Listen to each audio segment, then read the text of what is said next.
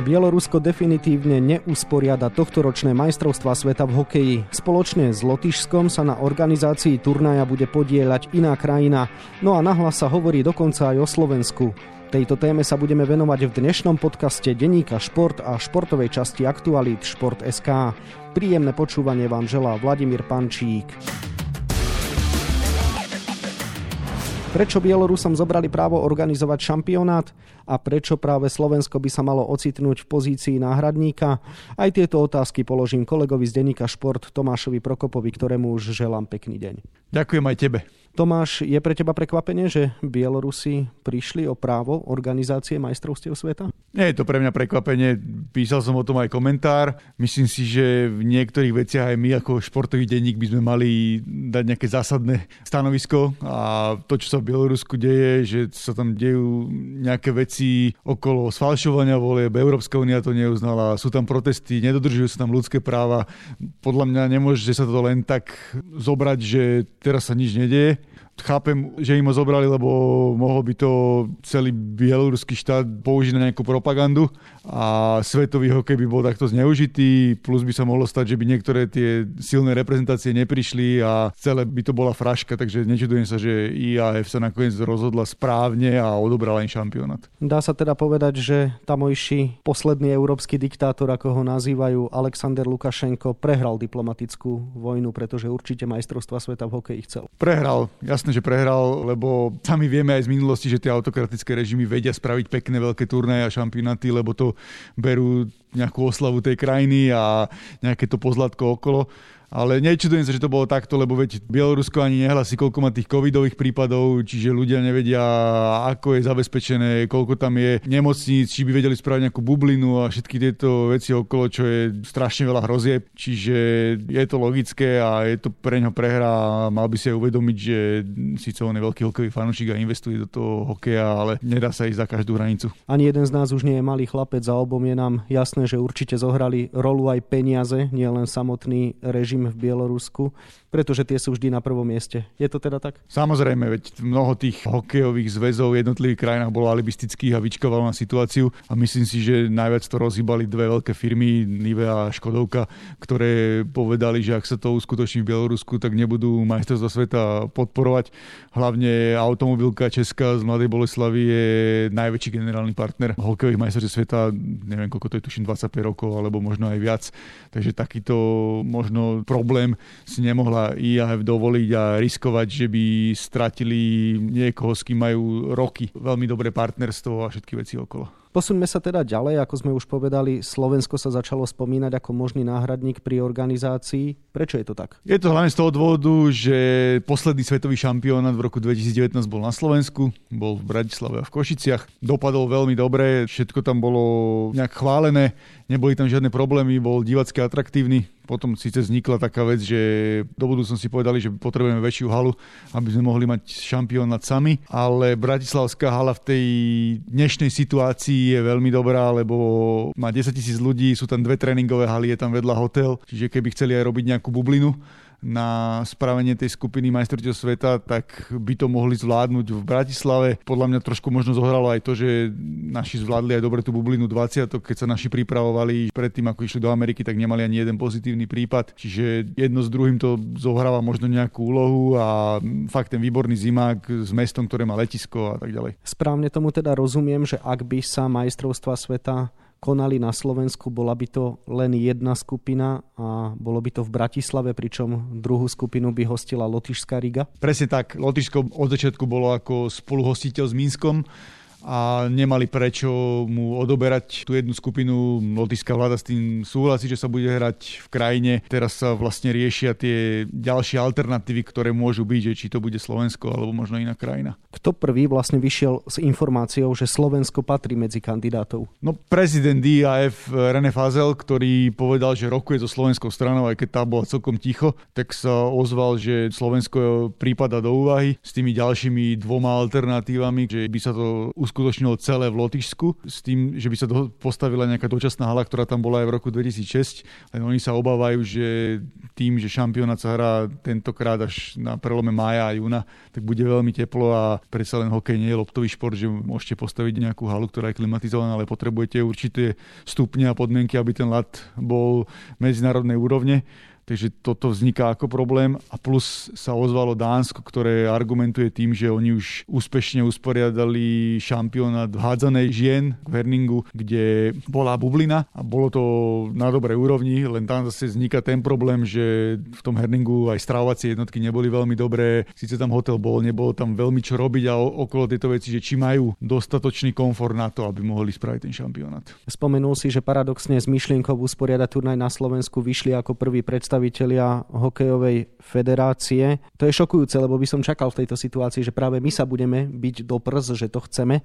Takže ako sa dnes k tomu stavia Slovenský zväz ľadového hokeja? Stále je okolo toho tak dosť ticho, že sa tvária, ako keby s nimi nikto nerokoval. Neviem, že prečo to robia, prečo takáto vyčkávacia taktika. Myslím si, že hlavný dôvod sú peniaze, lebo Medzinárodná hokejová federácia ja povedala, že tým, že s veľkou pravdepodobnosťou sa bude hrať bez divákov a vstupné na majstrovstvách sveta v hokeji tým hlavným meritkom na to, aby mal človek zisk. Veď sme videli, že aj na tých poslednom svetovom šampionáte tie 4 milióny eur prišli z toho, že bolo veľa zápasov vypredaných a dokázali organizátori tie stupenky predať. Tým, že toto odpadáva, tak IAF sa bude musieť podielať na tom zaplatení všetkých tých vecí, preto chcú aj oni byť spoluorganizátor, že chcú byť v tej nejakej rade toho, že koľko sa minie, na čo sa minie. Ja stále sa pýtam tú otázku, že čo to znamená, že zaplatia všetko. Lebo sami vieme aj z iných vecí, že niekto povie zaplatí všetko a nakoniec tam nebude to a to, že či sa tam musí podielať aj tá strana toho organizátora na nejakých finančných výdavkoch, lebo v tej chvíli, keby mala niečo platiť, tak je to čisto stratový podnik. Kto spomedzi Slovákov v hokejových štruktúrach je vôbec ochotný hovoriť na túto tému a aspoň čo si poodhalil?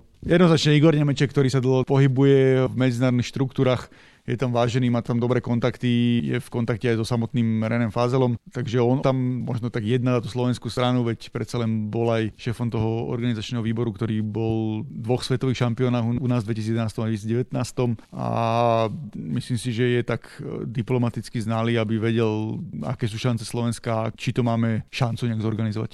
Vzhľadom na tieto informácie si optimista v súvislosti s tým, že by sme teda mohli usporiadať jednu skupinu majstrovstiev sveta? Neviem to vôbec odhadnúť, lebo je to tak nejasné a je to tak rýchle, lebo každý ten šampionát sa usporiadáva dva roky. To okolo toho je strašne veľa vecí a čo musí niekto splniť. Aj tie stanovy AF k svetovým šampionátom sú obrovské. Čiže vôbec neviem povedať, či to tak bude. Všetko to záleží o tom, že kto to bude platiť, ako to bude platiť, lebo ak to je z tej strany, že to IHF zaplatí, tak ja si myslím, že to je stále atraktívne, aj keby sa hralo bez divákov. Aké alternatívy teda ešte má v rukách Medzinárodná hokejová federácia?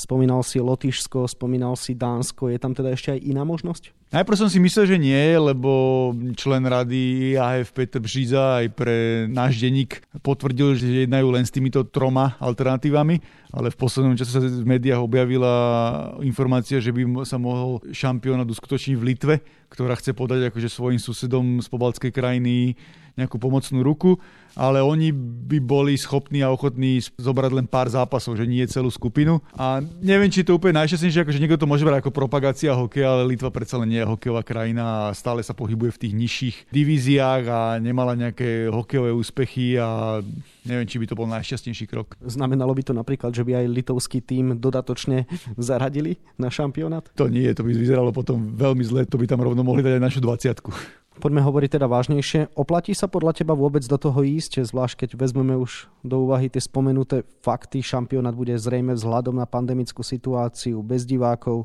do dejiska vôbec neprídu húfy fanúšikov, keďže cestovanie je veľmi náročné. Má to zmysel? Ja si myslím, že jednoznačne má, lebo stále to je prestíž. Akože keď to IHF zaplatí a nebude ten organizátor stratový, tak určite by som do toho išiel, lebo či s divákmi alebo bez divákov stále to je svetový šampionát. Pre ten náš tým by to znamenalo, že má domáce podmienky, môže sa trošku na to pripraviť, možno bez tých divákov by nebol na nich taký tlak. A nezabúdajme, že v auguste by sme mali hostiť v Bratislave olympijskú kvalifikáciu, ktorá je ešte pre nás dôležitejšia ako tento svetový šampionát. Čiže aj by si okusili ten lad, možno by, si, by sme si okusili nejakú zostavu, ktorá by tam mohla hrať. Podľa mňa by to prinieslo dosť pozitív A ďalšia vec, kto vie, čo bude na prelome mája, júna, že možno sa fakt podarí niečo preočkovať a dajme tomu štvrtina nejakého zimaku bude môcť byť zaplnená, čiže stále to je všetko otvorené. Nehovorím, že je to úplne pravdepodobné, ale možné to je, čiže keby sa tie financie zaplatili, tak ja to vidím ako pozitívnu správu. To je optimistický pohľad, ale bavme sa aj o čiernom scenári.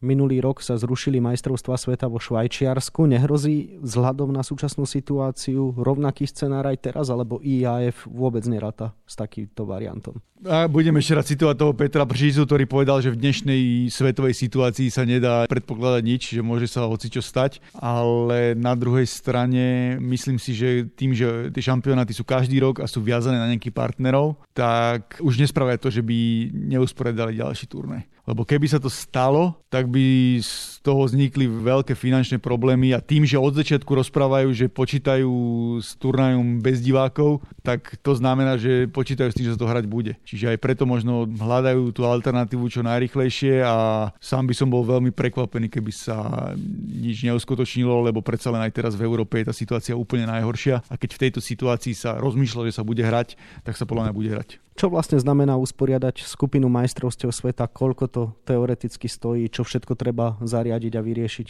No ide to určite do nejakých e, miliónov eur, lebo treba tam zaradiť pre všetky reprezentácie, ubytovanie pre delegátov.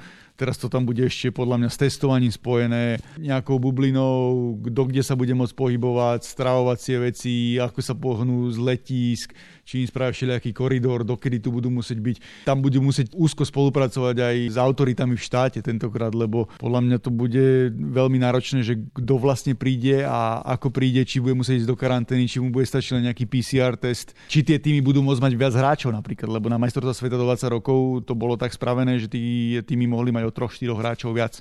Keby im náhodou niekto vypadol, tak mohli stiahnuť nejakého náhradníka. Akože na majstrovstvá sveta tiež berieš viac hráčov, ktorých môžeš potom dopísať v tej druhej fáze, keď postupuje vystupuješ zo skupiny, ale podľa mňa teraz to bude možno, že skôr, že budeš môcť mať nejakých dvoch, troch, štyroch náhradníkov, ktorých by si mohol použiť do týmu. Máme dnes k dispozícii také zázemie, že pre potreby majstrovstiev sveta by stačilo urobiť naozaj iba drobné úpravy? Neviem, či úplne drobné, ale ten štadión už prešiel nejakou rekonštrukciou, hlavne sa tam menilo zariadenie na robenie ľadu, ktoré bolo problematické, lebo tam boli niektoré tie motory staré ešte z tej pôvodnej haly. Do toho sa investovalo, investovalo sa do tých nových mantinelov, že tá arena je na špičkovej úrovni, tam jediné, čo sa môže vyčítať, že tá kapacita nie je taká, ako by možno oni chceli na tie veľké areny, že oni rátajú už 15 tisíc a viac. Ona má 10 tisíc pre tým, pre šampionát možno trochu menej, keďže tam niečo zaberajú delegáti, médiá a tak ďalej ale toto vôbec neviem, ako to bude a bude to tzv. challenge aj pre tých organizátorov, že keby náhodou im hygienici a autority v štáte povolili nejakých divákov, tak budú musieť tie lísky predávať na poslednú chvíľu.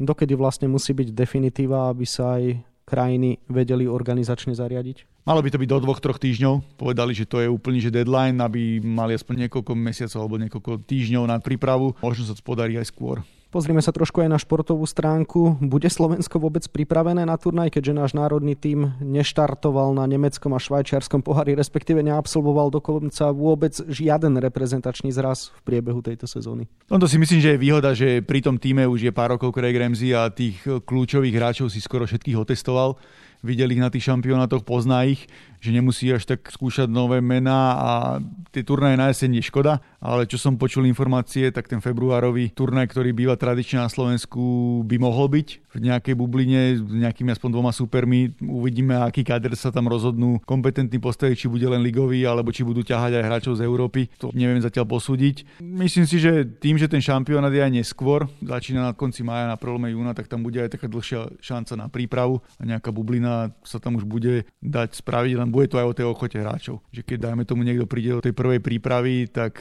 môže sa stať, že bude aj mesiac a pol v nejakej bubline, čo nie je veľmi jednoduché, aj dva mesiace na psychiku. Kvalita šampionátu vždy stojí a padá na účasti hráčov NHL. Pricestujú na tohto ročný turnaj? Toto je pre mňa veľmi otázne, lebo Časovo by sa to dalo stíhať. NHL základná čas končí tuším nejakého 12. mája, turnaj by malo začínať 26-28. Tam bude všetko záležať, že aká karanténa a či tie týmy budú ochotné. K tomu sa musí vyjadriť hlavne Hockey Kanada a americký zväz hokejový, ktorí musia povedať, či chcú tam mať hráčov NHL. Keď oni pustia tých hráčov NHL a budú to nejako skladať, tak si myslím, že sa k tomu pridajú aj ostatní. Tam bude záležať, či budú tí hráči ochotní cestovať cez more a podrobiť sa nejakej karanténe, nejakým testom. Skôr to tam bude tak, že keby som to mal optimisticky úplne povedať, tak po konci základnej časti tie týmy, ktoré nepostúpia do play-off, tak tie by mohli pustiť NHL hráčov. Ale nevidím to veľmi rúžovo s tými, ktorí vypadnú v prvom, druhom kole, ako to bývalo, že napríklad dajme tomu hráč vypadol v prvom kole pondelok a stredu, štvrtok už bol na šampionáte a hral. To si neviem predstaviť, že bez nejakej karantény, iba s nejakým testom, že to je dosť veľký risk. Suma sumárum, prekážok je veľa, nepríjemností tiež, ale šiel by si do toho, ak by bola možnosť? Áno, ja by som šiel a držím palce, aby to možno bolo u nás aj z toho novinárskeho hľadiska, že sa človek nemusí toľko presúvať a predsa len v domácej bubline by to zvládol lepšie ako niekde v Litve, v Lotyšsku. To bol môj kolega Tomáš Prokop z Denika Šport, ktorému ešte ďakujem za rozhovor a želám pekný deň. Ďakujem za pozvanie. Viac informácií zo sveta športu nájdete na webe Športdeska a takisto v denníku Šport. V jeho dnešnom vydaní si môžete prečítať aj tieto témy. Prestupový trh aj v dôsledku pandémie stojí, no futbalovému klubu z Ružomberka sa predsa len podaril zaujímavý transfer. Odchodu Ladislava Almášiho do ruského Achmatu sa venujeme na rozsahu dvoch novinových strán. Naši vodní slalomári v minulých rokoch o tomto čase boli na tradičnom sústredení v Austrálii, kam sa teraz pre pandémiu nedostali aké destinácie využívajú, aby sa dobre pripravili na novú sezónu? Slovenský športovec storočia, krasokorčuliar Ondrej Nepela by sa dnes dožil 70 rokov. Pri tejto príležitosti vám prinášame jeho životný príbeh plný vrcholov na kluziskách, ale aj ťažkých momentov v súkromí. No a na 28 stranách je toho samozrejme oveľa viac. Scenár dnešného podcastu sme naplnili a zostáva nám sa už iba rozlúčiť. Od mikrofónu ešte pozdravuje Vladimír Pančík.